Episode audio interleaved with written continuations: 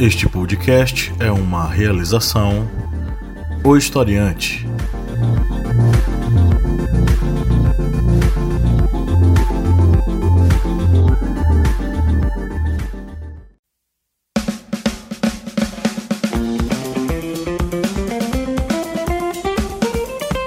Arretadas. Vozes femininas sobre assuntos sociais.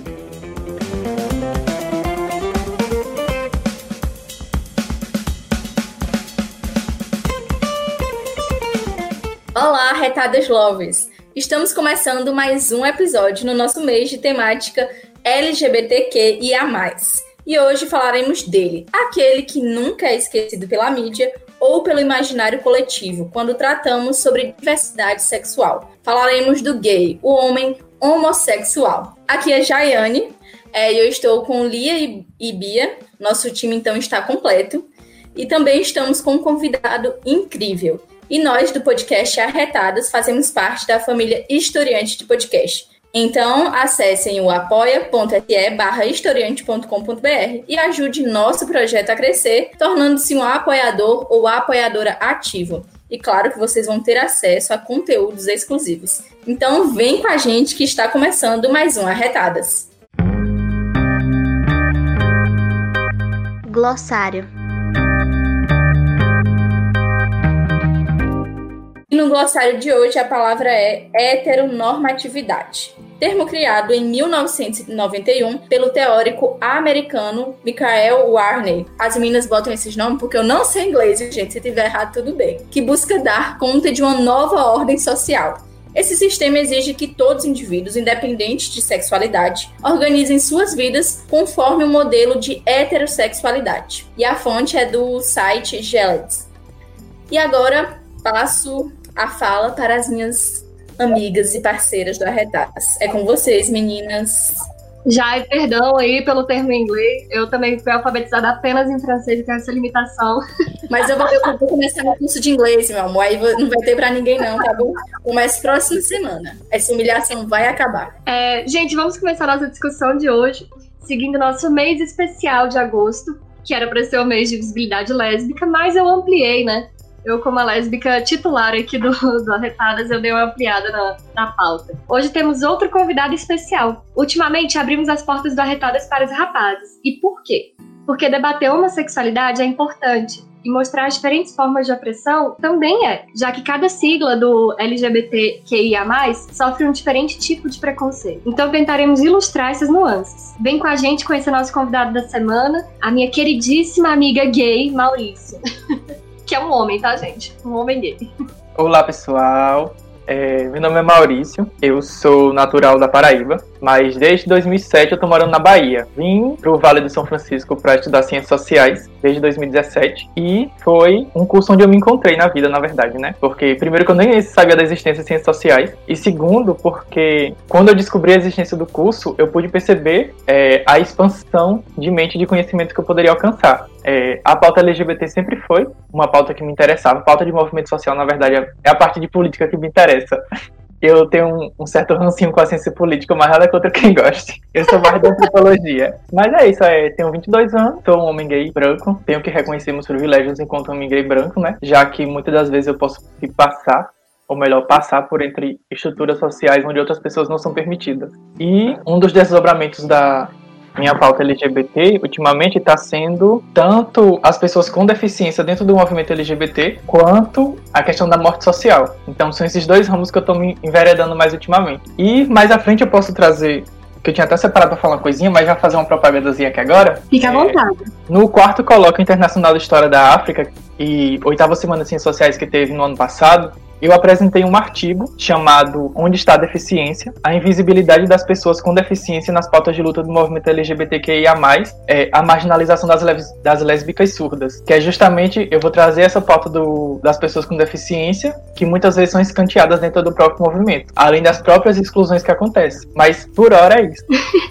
Gente, eu trouxe Maurício em especial porque é um dos meus companheiros de, de vida acadêmica que pesquisa gênero e sexualidade também. Assim como o Laio, que esteve aqui com a gente já. A gente tá aí no mesmo rolê juntas fazendo esse tipo de, de pesquisa acadêmica. E hoje eu acho importante a gente começar falando, Maurícia, sobre o machismo e a homofobia que são dois temas que estão atrelados, né? Quando a gente fala de homofobia, a gente está falando também de machismo, porque é justamente a ideia de que o homem tem que seguir um padrão comportamental. Por isso que eu trouxe a, a palavra heteronormatividade hoje, porque existe esse padrão social que a gente tem que seguir e que a mulher tem que se comportar de tal maneira e o homem de tal maneira. E quando ele desvia desse padrão, ele acaba sofrendo homofobia, mesmo que ele não seja gay. Tipo, ele desviou do padrão do que é esperado para heteronormatividade, do que é ser um homem, e isso acarreta uma consequência de preconceito. É muito importante essa parte onde você falou sobre a questão da heteronormatividade, porque sempre que o homem performatiza um, uma certa feminilidade, ele é colocado de escanteio. É tipo, basicamente a nossa sociedade é feita por homens para homens. Então qualquer outra coisa que, performa, que performatize um corpo diferente deste ele é colocado de escanteio. É tanto que uma das coisas que eu mais critico na, no movimento LGBT, que enquanto participante eu também posso criticar, uma das coisas que eu mais critico é que é justamente quem são essas identidades que estão à frente do movimento. Porque, por exemplo, quando se fala do movimento LGBT, só se pensa no gay branco. A, a bicha da, preta da favela, ninguém lembra dela. Ou então ninguém quer que se lembre dela. Porque justamente. A bicha feminada, né? A é, toque. Porque justamente está performatizando uma feminilidade que é rejeitada o tempo todo. E até a questão da própria mulher. Como é que a mulher não vai performatizar uma feminilidade se ela é mulher? E ao mesmo tempo, por mais que ela não performatize uma feminilidade, aquela chamada caminhoneira, também é vista enquanto um corpo estranho, já que não é um homem. E muitas das vezes o que está por trás de toda essa repressão e imposição da heteronormatividade essa pessoa tem ou não. Uhum. E para as mulheres que não performam feminilidade é bem delicado, né? Porque assim, muitas vezes é negado tanto a condição de mulher quanto a condição de homem. Ela não é mulher suficiente, mas ela também não é homem. Então fica naquele limbo, né? E, e, é muito doido isso, porque não importa a maneira como eu me visto ou com quem eu me relaciono, eu continuo sendo uma mulher.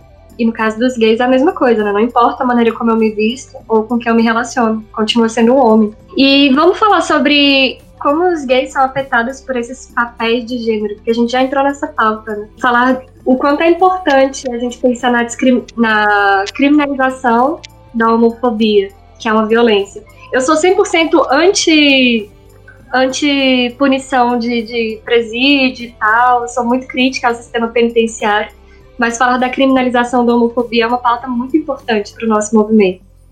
Porque é, são duas coisas que a gente precisa dialogar. Precisamos falar sobre isso. Pela questão da homofobia, eu fico até meio receoso em comentar, não por fato de eu não saber comentar, é porque muitas vezes difícil falar sobre uma coisa que você não necessariamente sofre diretamente. Porque, como eu já falei antes, pelo fato de eu ser um homem branco, gay, e ter essa cara praticamente de hétero, muitas das vezes eu não sofro. Muitas das vezes eu não sofri. Mas antes de eu passar por esse processo de sair do armário, que a pessoa nunca tá no armário, mas muitas das vezes a pessoa mente para a própria pessoa achando que é uma coisa que não é. Mas eu já sofri antes da aceitação do que hoje. Hoje em dia eu não posso dizer que eu sofri diretamente, eu posso ter sofrido de outras formas, mas não diretamente com a homofobia. Mas várias outras pessoas à minha volta, como meu próprio namorado, já sofreu muito em relação à questão da homofobia. Justamente porque Matheus, que é o seu companheiro, ele já não, não tem tanta essa performance masculina, entre aspas, aqui, gente, por favor. Matheus é um pouco mais delicado. Teve até um tempo que eu tava tentando fazer um artigo, só que eu tive todo um problema em relação ao meu computador e acabei perdendo os arquivos, que eu ia justamente falar sobre essa questão do tabu da heterossexualidade. Porque a gente tem toda uma construção social sobre o que é ser homem e os limites impostos em, em relação à heterossexualidade e a gente esquece que muitas das vezes esses limites foram construídos e colocados lá do propósito. Deixa eu tentar lembrar qual era o assunto. Ah, era em relação ao prazer anal. Tem muitos homens que você vê por aí falando sobre a questão da broderagem. Uhum. Esse coisa, e muitas das vezes eles acham que não é uma atividade homoafetiva, mas é uma relação homoafetiva no fim das contas. É uma prática, pelo menos, né? É muito complicado você tentar colocar na cabeça das pessoas que elas estão fazendo uma coisa que elas ao mesmo tempo estão negando o que estão fazendo. Então tem toda essa questão de, de um tabu criado e a gente esqueceu do porquê que ele foi criado e como ele foi criado. Eu tô muito nesse negócio do criado e como foi criado por conta da leitura do TCC. E porque eu tô trabalhando no meu TCC a questão da morte social. Eu estou tratando de um assunto que basicamente é desconhecido dentro das ciências sociais, que é a mistanásia, que é a morte evitável é uma morte infeliz que deveria ser evitada. É uma discussão mais da área da bioética. Por exemplo, uma pessoa largada no leito do hospital para morrer é uma mistanásia, porque ela poderia ser evitada de acontecer aquilo, mas se tem uma manutenção. Aí eu vou tentar trazer panorama histórico, essa construção histórica sobre o tabu da morte e ao mesmo tempo a construção desse dispositivo da morte, a partir da literatura de Jorge Amado, que aí ele vai trazer três mortes no Quincas Berros d'Água. Aí, ao mesmo tempo que eu estou estudando para essa construção do TCC, eu também estou trazendo essa discussão para a pauta LGBT. É tanto que eu dei um mini curso esse ano antes de começar a pandemia, numa jornada de formação política que teve aqui no curso, sobre a questão LGBT e as pessoas com deficiência. E para você ver como essa, essa pauta é meio que renegada ou então escanteada, só tiveram cinco pessoas no mini curso. O pessoal de ciências sociais é engajado nas coisas, viu? E perceber que, como você fala, né, de que isso foi criado, é a ideia da socialização, né? A nossa socialização, ela é heteronormativa. Ela dita que quando você nasce com um determinado órgão biológico, você tem que agir de tal maneira e fazer tais coisas. Enfim, isso afeta demais a vida dos homossexuais, né? Porque a gente acaba demorando um tempo para entender que a gente não é isso daí. A gente não tá... Essa coisa que nos foi imposta não, não contempla. Isso não, não, não é a gente. Então a gente acaba tendo esse, esse distanciamento da sociedade, né? O, o que gera é, essa questão de violência, de exclusão, marginalização, especialmente do, daqueles que fogem muito do padrão.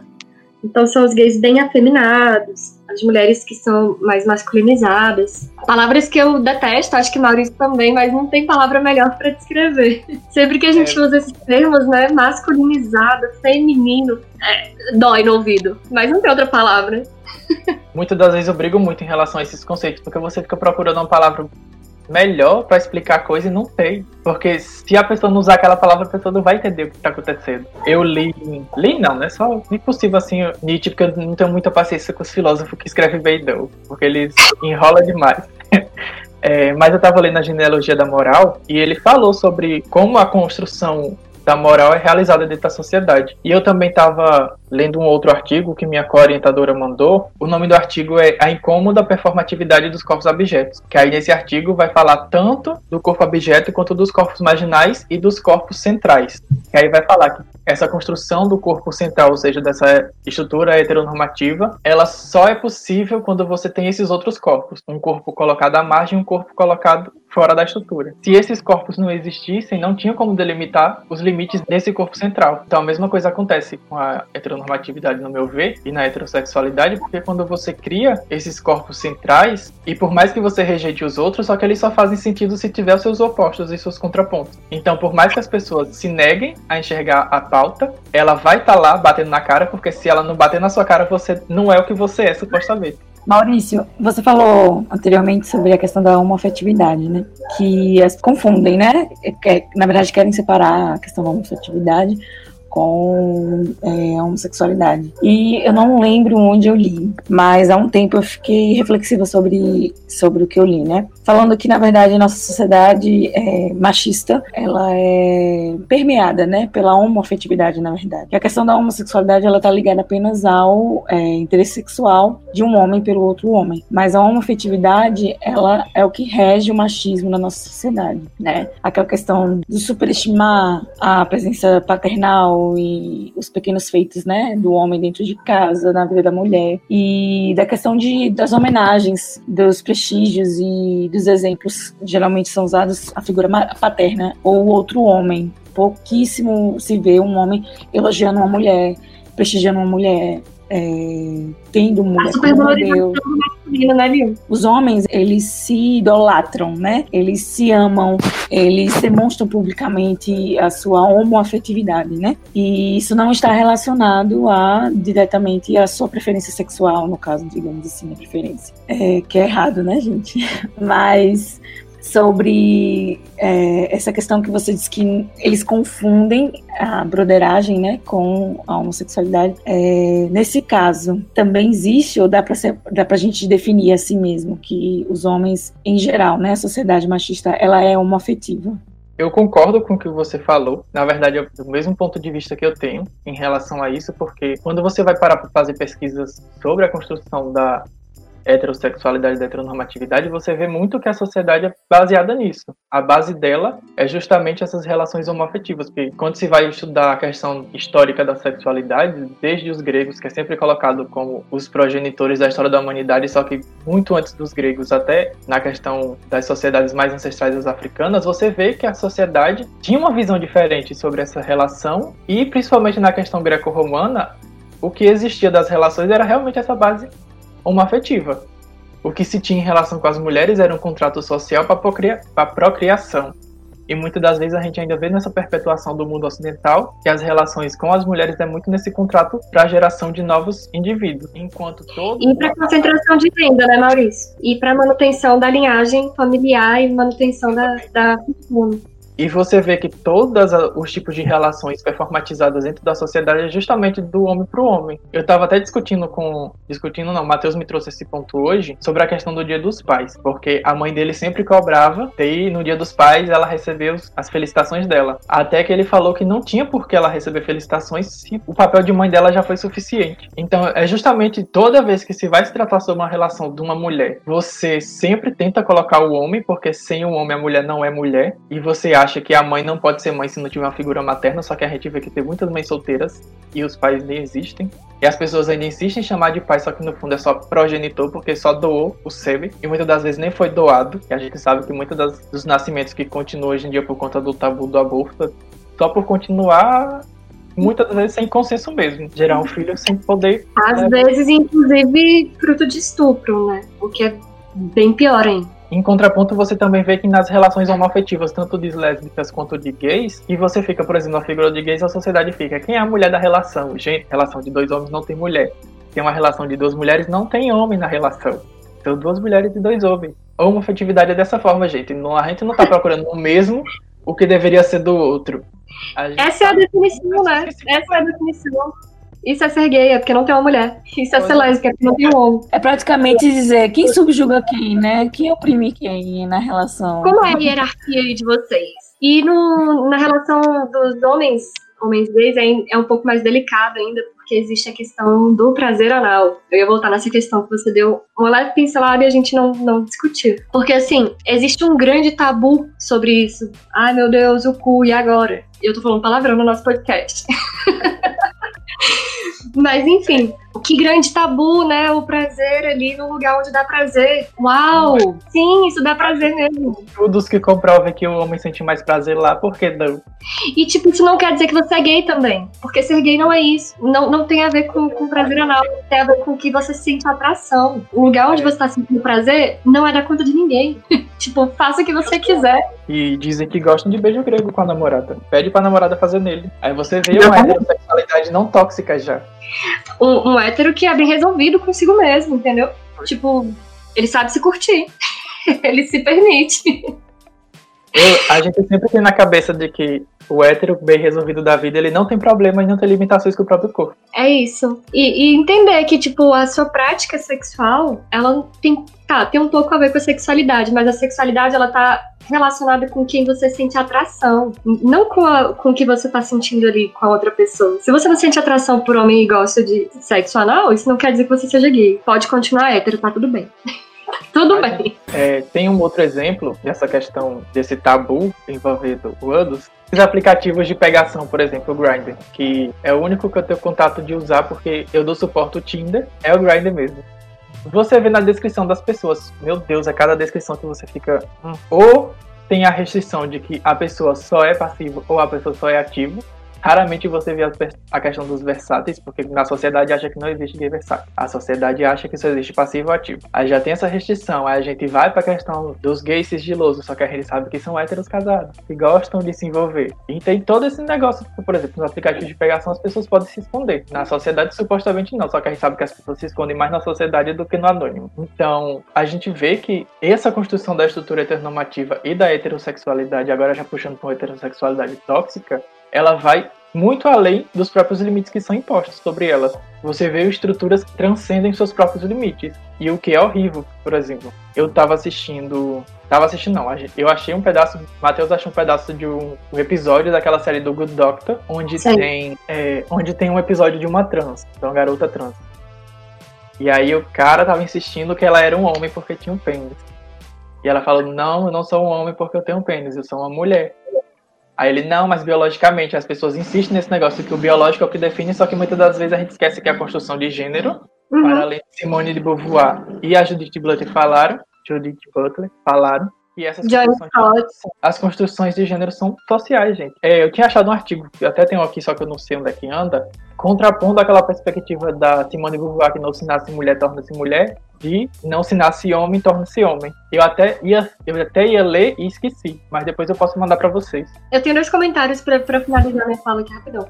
O primeiro é essa é a frase mais incompreendida do mundo acadêmico, essa frase da Simone, porque as pessoas acham que é, é você se sentir mulher e tá lá. E não, ela fala de uma construção social e cultural de tudo que envolve o ser feminino, que é ser mulher. O segundo é o seguinte: é, era sobre essa questão da, das relações homoafetivas que reproduzem o papel heterossexual reproduzem a heteronormatividade. Existem duas mulheres e aí elas têm que se hierarquizar, onde uma é ativa outra é passiva, os homens também.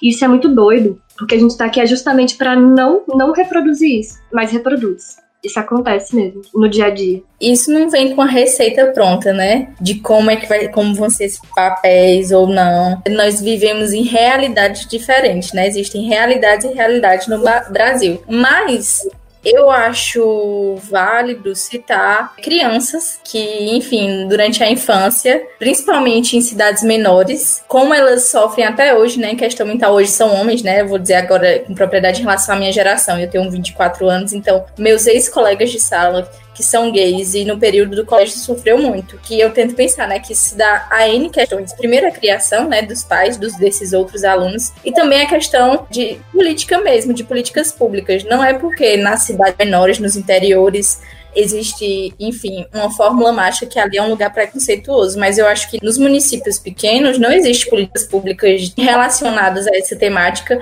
que vai ensinar essas crianças que existem pessoas, existe gay, isso é normal e tá tudo bem. Então, quando eu me lembro dos meus ex-colegas de sala que sofreram tanto, inclusive eu reproduzia também aquilo, porque até eu, eu não entendia muito. A gente também. E a questão da feminada. E quando eu volto para minha cidade natal, que é onde eu tô passando a quarentena, eu fico notando o comportamento né, dos héteros com os gays no grupo, porque os gays que conseguem se encaixar num grupinho ali dos héteros é aquele gay afeminado. Então, aquele gay que tá ali à disposição para eles brincarem e quando surge qualquer coisa relacionada a este mundo, ele tem que se encaixar, mas ele tem que ser afeminado, aquele que vai gerar piada, vai gerar risada entre eles. Então, não é o que eu disse anteriormente, eu acho que não seja uma receita pronta, mas eu acho que sim, é muito comum e eu acho que é mais difícil para a criança crescer em cidade pequena, assim, sendo gay. Eu acho que é muito difícil mesmo. Puxando o gancho nessa sua fala, realmente é complicado a questão questão de trabalhar a sexualidade em cidades pequenas, porque, por exemplo, eu venho de uma realidade onde o município onde eu morava tem menos de 10 mil habitantes, na Paraíba. Depois eu fui para Jacobina, que tem 80 mil. Já é um passo, mas ainda é complicado, porque Jacobina tem todo um processo de religiosidade, religiosidade e conservadorismo envolvendo a cidade. E lá onde eu morava também. É tanto que lá onde eu morava na Paraíba, em Nazarezinho, você não vê pessoas usando aplicativo de pegação, porque elas não querem se expor. Você, quando entra no aplicativo que eu baixei lá para fazer o teste, quando você entra no aplicativo, você consegue achar pessoas de municípios vizinhos, mas não acha pessoas da cidade. E Jacobina você já tem uma certa diferenciação, mas é aquele mesmo negócio. E Jacobina as pessoas performatizam a sexualidade só que no sigilo. As pessoas ainda querem manter a sua identidade escondida. É muito nessa questão. E tudo é construído né, seja em nível educacional, político, tudo é construído para punir essas pessoas que se manifestam de formas, enfim, de outro tipo de forma que não seja ali naquela normatização daquela cidade, que conservadorismo, né? Enfim, é, é, até interessante observar esse tipo de coisa, mas acaba sendo cruel para quem tá vivendo aqui. Isso é muito doido já, porque a gente, por exemplo, tá vivendo numa, numa condição histórica em que proibiram, por exemplo, debate de gênero em colégios, em algumas cidades, em Petrolina, inclusive. E excluíram, por exemplo, as disciplinas de sociologia e filosofia das, dos colégios, que é onde a gente debate sobre os padrões sociais, que é onde a gente fala, oh, tá tudo bem você ser o que você é, a, a sociedade é assim mesmo, existe diferença, existe pessoa PCD, existe negro, existe índio, existe gay. É na aula de sociologia que a gente aprende essas diferenças, que ninguém é igual a ninguém. No ensino médio, eu voltei, né, pra minha cidade natal, no interior do Ceará, e é um colégio católico que minha mãe estudou, minha tia sempre trabalhou, enfim. E não tinha esse tipo de discussão, tanto que tinha disciplina de religião, mas jamais ia ter algo que fugisse é, do que elas ensinavam. Mas hoje, 2000 foi 2019, minha tia tinha me informado que eles tinham agora livro com educação sexual. Só que houve, houve uma reunião dos pais para tirar aquele tipo de material didático dos filhos, senão iam tirar as crianças da escola. Olha que absurdo. Eu sou da época da disciplina de religião também. Peguei dois anos seguidos essa disciplina e só com professoras evangélicas. E diversidade religiosa não é? É engraçado que a aula de religião não é aula de religião. É aula sobre a Bíblia, sobre as práticas cristãs. Não sobre diversas religiões. Juro que eu não lembro nada. Juro, não lembro nadinha, nadinha, é. nadinha. Eu também não. Bianca até sabe dessa história que antes de eu me assumir, eu queria ser padre. Eu quase fui padre. Você assistiu muita novela, viu, Maurício? Bem noveleiro, viu? Novela da Globo. Eu quase fui padre, porque só depois que eu percebi do porquê que eu queria ser padre, porque justamente eu não queria me assumir. Aí eu falei, vou me enveredar nessa área porque eu não vou precisar ter relações amorosas mais na frente. Aí a gente fica muito nesse de que a sociedade impõe tanto que a gente fica tentando se esconder o máximo possível. O que é muito triste, né? Isso acaba sendo comum para as mulheres também virar freira porque ela não é obrigada a se relacionar com o homem, infelizmente. É, a, a tia da minha amiga teve esse caso. Aí depois ela saiu. Ela saiu e se libertou, mas ela se tornou freira por muito tempo por muito tempo. Inclusive, minha amiga leva o nome dela, Cássia Manuela. É, é, muita loucura. Muito, mas é triste, né? Porque eu mesmo, né, como mulher hétero, eu fico pensando, gente, nunca passou por minha cabeça eu não poder manifestar o meu amor por alguém publicamente. E você ainda perceber que nesses tempos ainda tem pessoas que precisam esconder por puro preconceito, por medo de morrer, por medo de ser expulso de casa. Que existe, né? Eu tenho amigos que foram expulsos de casa. E foram perseguidos pelo próprio pai. A gente tem amigos que, infelizmente, passam por isso. Quando eu me assumi, eu passei três meses sem falar com meu pai, justamente por causa disso. É, é bem delicada essa, essa relação com os pais, assim. Precisamos avançar no nosso debate, infelizmente, eu sei que tá muito bom. É. E quero saber suas considerações finais pra gente ir pros próximos quadros. É, deixa eu só fazer uma ressalva na, na parte que tu falou sobre a questão da ideologia de gênero. É, é tanto que foi uma observação que até Paulo me fez, Paulo Gaurão, professora maravilhosa, deusa da Univasf, eu cheguei para ela, professora, a senhora poderia me explicar onde eu acho literatura sobre ideologia de gênero? Ela, primeiro, que ideologia de gênero é um termo errado porque classe oprimida não faz ideologia. Então, essa construção sobre esse termo ideologia de gênero é justamente mais uma forma de estigmatizar a luta e escantear ela. Eu mesmo só tive contato com essa temática de gênero e sexualidade no terceiro ano, não, no final do segundo ano, porque uma professora, é, Marcilene Garcia, maravilhosa, que eu estudei no IFBA, ela simplesmente largou o plano de aula todo e falou: a gente vai estudar agora gênero e sexualidade. Não quero saber o resto das coisas que a gente tinha em sociologia, a gente vai estudar isso. Foi a primeira vez que eu tive contato com gênero e sexualidade na minha vida no, na escola. Professoras revolucionárias, que serei, aguarde. Eu vi no Twitter. E aí, meninas, o que, é que vocês trazem dessa vez? Sim, com certeza. É, vou trazer para cá a discussão que, enfim, bombou no Twitter nesses últimos dias que foi da Lilia, antropóloga, historiadora e colunista da, da Folha, que ela fez um comentário sobre o álbum visual da Beyoncé, que é King is. Alguém termina aí as, inglês, as, as fluentes aí no inglês. King is Black. Is Black, pronto. É, e aí surgiu muitos debates legais e até outros estu estudos não, né? Enfim, textinhos legais sobre cancelamento. Eu achei muito interessante, ela se desculpou, achei muito honesto as, as palavras dela, mas eu vi um texto incrível que foi sobre, que é esse que eu vou citar agora, que foi sobre cancelamento.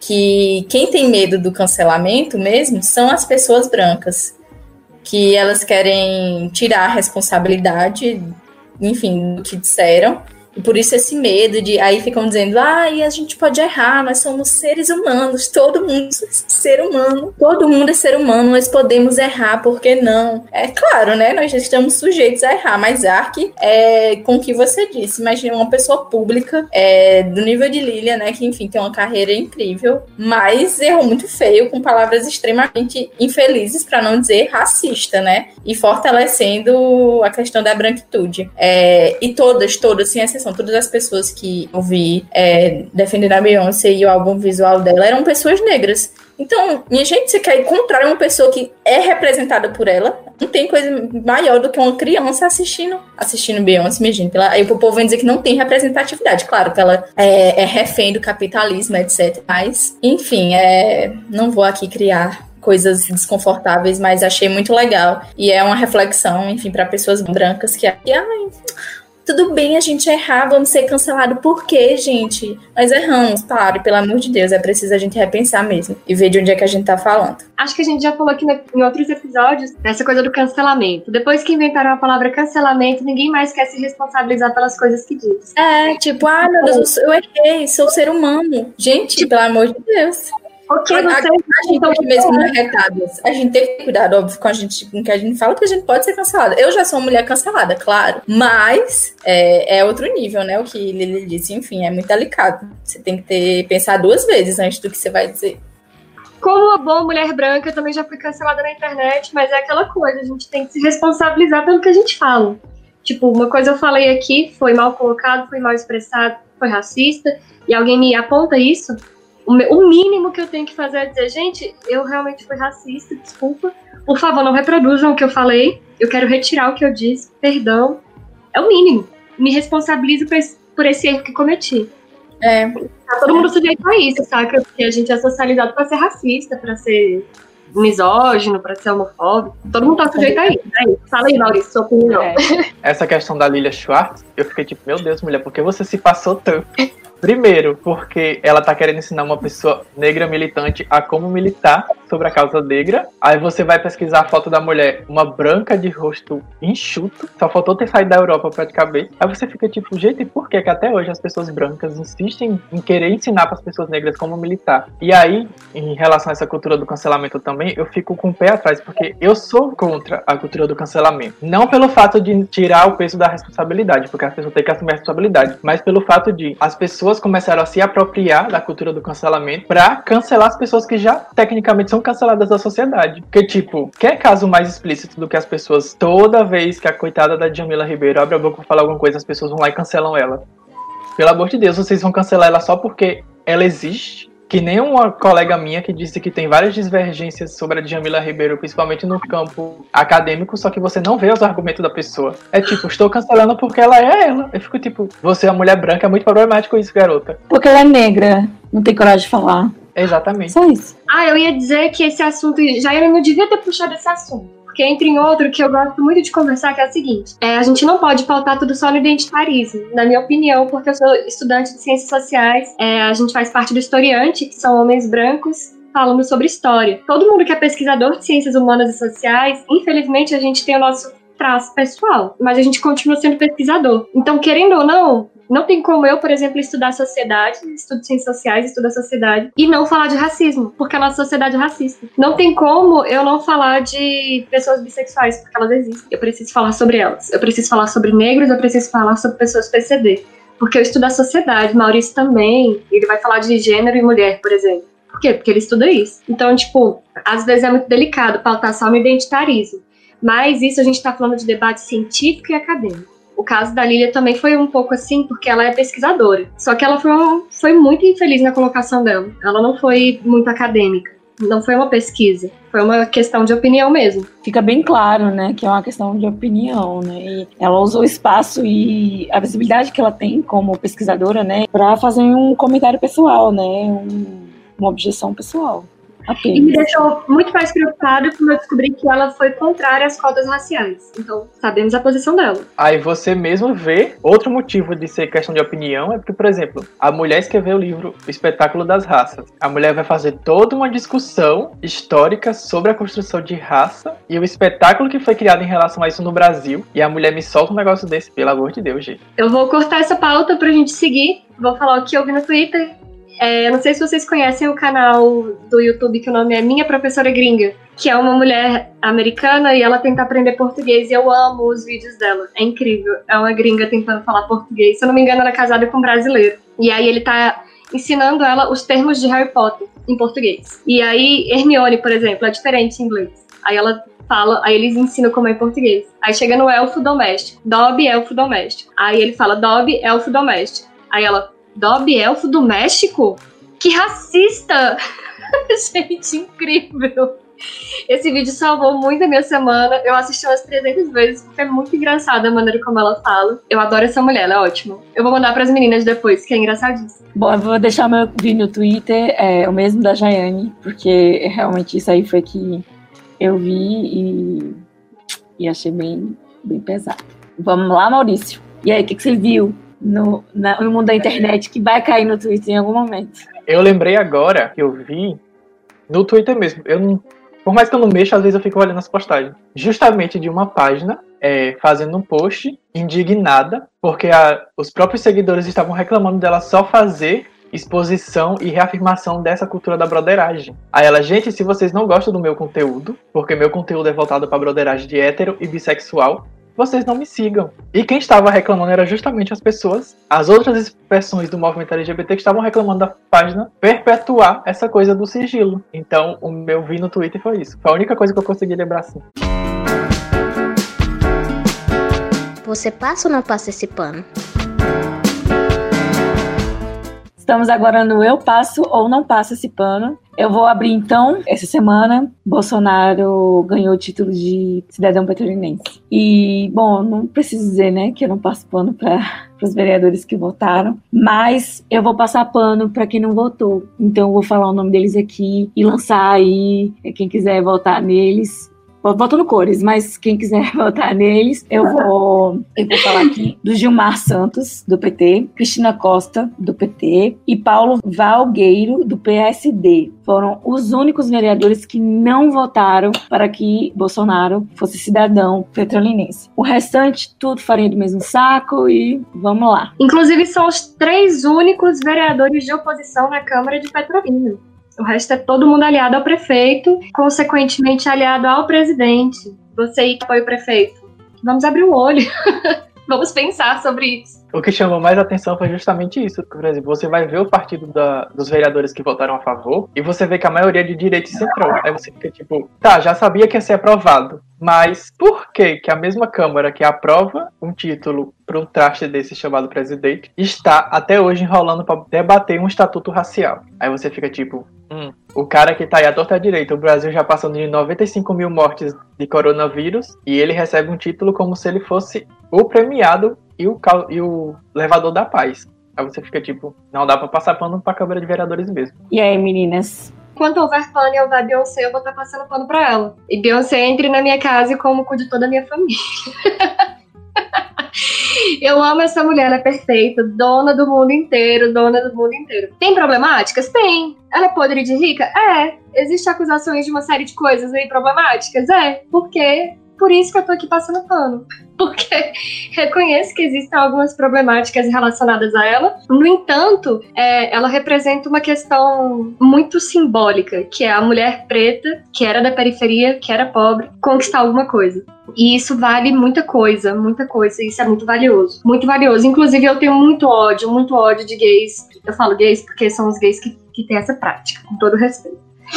Mas de rivalizar essa briga de divas pop. Meu Deus, que raiva. Eu fico puta quando começa essa rivalidade entre Beyoncé e Rihanna, porque na verdade elas são parceiras. Tipo, elas são da mesma produtora. Elas nem sequer são rivais. Isso não existe, só na cabeça do gay. Então, assim, é, na verdade elas se fortalecem. Elas positivam o discurso uma da outra, que é justamente o de protagonismo da mulher preta dentro do, da indústria da música. Então, hoje eu tô passando aqui todos os panos que eu tiver na minha casa pra Beyoncé. Aposto que esse pessoal que fica rivalizando na diva pop deve ser fã de Britney Spears, porque, tipo, gente, a mulher nem canta. E vocês estão aí batendo palma pra ela. É fã de Taylor Swift, que geralmente é gay branca, rica. Meu Deus. Com todo respeito. Ai, eu vou ser cancelada de novo. Toda semana.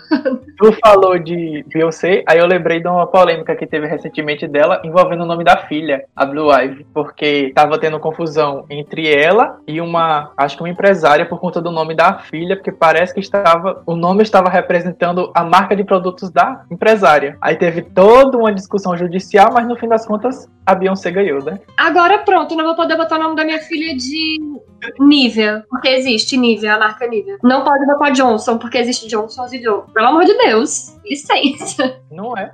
Eu, como sou uma mulher muito local, né? Vou pegar aqui o, o gancho de lead é, em questão de petrolina. Gente, nós temos ouvintes de vários, milhares. A gente tem milhares de ouvintes de petrolina. Amo os ouvintes, amo as pessoas de petrolina, algumas. Mas, assim, sabe? Tipo, não dá, gente. Homem, homem, hétero e de petrolina, você tem um combo, bicho, que não tem, assim, salvação, gente, nenhuma. E agora eles têm Twitter. No episódio passado, eu comentei que os adolescentes de Petrolina tinham Twitter. Agora, os homens héteros de Petrolina têm Twitter também. E eles estão ficando famosos. Então, não vou citar ninguém, né? Claro, para não dar mais palco para esse povo. Mas, gente, tá impossível. E são os frequentadores, eles, né? Porque a Portelinha está parado. Os ex-frequentadores do Portelinha, que agora são super feministas no Twitter. Então, não, não vou Agora passar eu quero pra quem é. Hã? Agora eu quero saber quem é. Me mandei no chat. Não, não vou dizer, mulher, não vou dizer. São todos, todos. Não tem nenhum, não tem exceção de nenhum. Então, gente, pelo amor de Deus, pelo amor de Deus, de onde é que vocês vão ter dimensão da vida de uma mulher? Aí eles, tipo, estão citando agora no Twitter que sentem. como é- qual é a palavra, gente, que me perdeu aqui na, na, na cabeça? Solidariedade, pronto. Os homens héteros de Petrolina, ex-frequentadores do Portelinha, têm solidariedade às mulheres no Twitter. Parabéns, então não passo pano pra vocês mais uma vez. Por favor, quando a pandemia acabar, não- nenhum se aproxime de mim. Então eu não vou receber processo, não, porque eu não cito nomes. Não quero nenhuma aproximação, tá? Eu pensei que já iam falar que eles iam ter sororidade com as mulheres, aí eu já ia dizer, Ah, o quê? Deixa eu escolher aqui das pessoas que eu trouxe. Vou escolher desse traste aqui mesmo, do Carlinhos Maia. Mas eu não. Ansiosa por esse debate. Vamos. Ó, primeiro convidado que trouxe uma lista para não passar pano, minha gente. Palmas, para, palmas para Meu passo que eu passo pano vai ser pra trazer o traste do Carlinhos Maia. Por quê? Eu não vou nem adentrar nas passadas de vexame que ele deu em relação à pauta LGBT. Eu vou trazer da passada de vexame e do cancelamento que ele teve em relação à postagem dele sobre o Setembro Amarelo. Nossa, não vi. Que a gente Não sabe vi. que o setembro, o Setembro Amarelo já é problemático a campanha. Primeiro porque você tem uma construção de uma campanha supostamente voltada para os jovens. Na sua cabe- todo mundo quando se fala de Setembro Amarelo já pensa na juventude. Só que no Brasil não é a juventude que mais morre, é a terceira idade e os indígenas. Eles não existem na campanha de Setembro Amarelo. Aí você vê um traste desse falando que a pessoa que está falando sobre suicídio, ela está querendo chamar atenção. Essa foi a postagem dele, que as pessoas só estão querendo chamar atenção e de que não adianta querer fazer essa besteira porque eles nem começaram a viver ainda. Um menino de 16 anos nem tá vivendo ainda e tá querendo fazer um negócio desse. Aí você fica tipo, porra, você não cansou de passar vexame, pô. Então eu não passo pano, eu vou literalmente passar que boa e passar a espátula. Tirar a crosta de gordura e jogar fora. Eu também não passo pano pra Carlinhos Maia, perdão. Falhei aí com a, com a comunidade LGBT, mas eu acho que ele faz um grande desfavor pra gente enquanto luta política. O segundo ponto é o gay como palhaço, né? Ele é- existe esse recurso no cinema e no audiovisual brasileiro, acho que no mundo, que o gay ele serve como um acessório pra fazer piada, pra fazer graça. Se ele não fizer rir, ele tá fazendo o quê? Ele tem, ele tem que estar fazendo piada, ele tem que estar fazendo humor, porque viado é isso, é engraçado. E, tipo, na- no mundo real, não. No mundo real, não é assim que funciona. Enfim, e aí leva pro nosso terceiro ponto, que é o que? Paulo Gustavo, que é do mesmo clube do Carlinhos Maia. E que também não levanta nossa pauta, inclusive no casamento dele ele não se beijou, porque ele não queria constranger os convidados. Que foram a um casamento gay, mas não podiam ver um beijo gay, porque, né? Enfim, falei demais já, vamos. Indicação.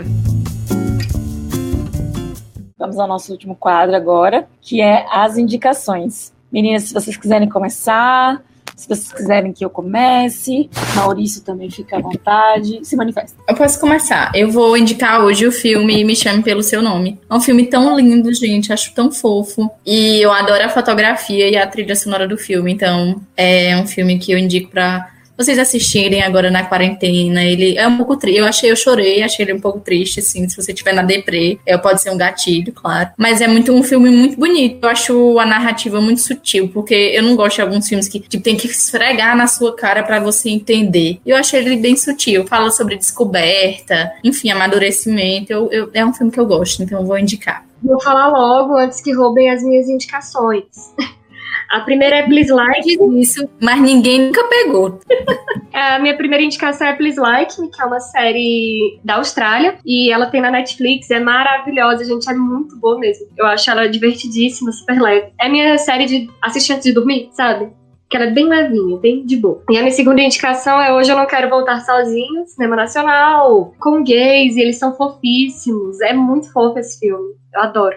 Inclusive, a indicação de Bianca sobre o Hoje Eu Quero Votinho já vai trazer justamente a questão das pessoas com deficiência e a questão LGBT. É, os meus indicadores, ou melhor, minhas indicações vai ser o blog Gata de Rodas, que é um fórum LGBT para pessoas com deficiência, principalmente mulheres. Tem também um canal no canais no YouTube, como Rolê LGBT, Muro Pequeno, é, Kitana Dreams, maravilhosa. É uma drag surda que vai tratar sobre questões de identidade dela e vai trazer outras temáticas. O canal dela é todo em Libras e é legendadinho, para quem não consegue entender a linguagem, ou melhor, a língua. É... Tem o ponto C também, Júlio Lima, é... Vai uma mãozinha aí, que é um, uma tirada de onda da pessoa. Quando vocês entrarem no canal, vocês vão saber. Tem um canal das Bi também maravilhosa, que há muito. Tem muito tempo também que eu não vejo. É... tem o Para Tudo da Lorelai Fox. E indicação de leitura. Tem um livro que o Matheus está me apertando para ler até hoje, que é O Espírito da Intimidade, e eu não li ainda. E tem o livro Over the Rainbow, também, que vai retrazer, recontar os contos clássicos da Disney, só que na perspectiva LGBT. E a série Sex Education. São as minhas indicações. Muito bom, muito bom. Bem rica essa indicação aí. Eu vou indicar uma sériezinha super pequena, só tem uma temporada até agora. É, tem sete episódios. Gente, não tem nem 20 minutos por episódio. Então dá pra maratonar numa sentadinha. Temática diferente, eu achei divertido. Traz um, um personagem gay recém-assumido. É o Amizade Dolorida. É um, troco, um trocadilho, né? Inclusive. Muito interessante o nome da série e a série. E é isso. Essa é a minha indicação de hoje. Maurício, muito obrigada, viu? Por ter aceitado, topado aí. Fico feliz de você ter sentado assim, né, para conversar sobre homossexualidade de uma forma, né, tão rica como você trouxe pra gente. Eu achei muito bom. Muito obrigada. Obrigada, Maurício. Seja muito bem-vinda ao Arretadas. Espero que você tenha curtido. E obrigada pelo seu tempo. E volte sempre. Ah, Maurício, Maurício, perdão. Queria Maurício. só pedir pro Maurício se endereçar nesse mundão aí da internet pra gente poder te achar, te seguir, te curtir, compartilhar. É, o meu Instagram, ou melhor, primeiramente, eu queria agradecer a oportunidade de estar aqui conversando com vocês. É, eu achei um convite maravilhoso. No começo eu fiquei um pouco receoso porque eu fiquei tipo, meu Deus, eu, uma gay branca, eu vou falar sobre as coisas. Muitas vezes eu não senti, mas foi isso. O papo foi muito mais além do que as limitações que eu tava colocando em cima de mim mesmo. É, eu queria passar, como foi solicitado nos meus canais, né? O meu Instagram é mauricio.leandro337. Tô usando mais o Instagram mesmo. Eu nem entro mais no Facebook, nem olho mais. Tá ótimo. É Perfeito. A gente achando, né? O pessoal que tá te ouvindo, é, querendo lhe conhecer melhor e, e vendo, né? O rosto por trás da voz. É esse arroba aí do Maurício. E mais uma vez, obrigada. E vamos dar aquele tchau. Que É, a gente tenta que ser coletivo, né? Vamos lá. Tchau, gente. Tchau, gente. Tchau. Beijo, próxima. Tchau. Beijo, Maria. Beijo.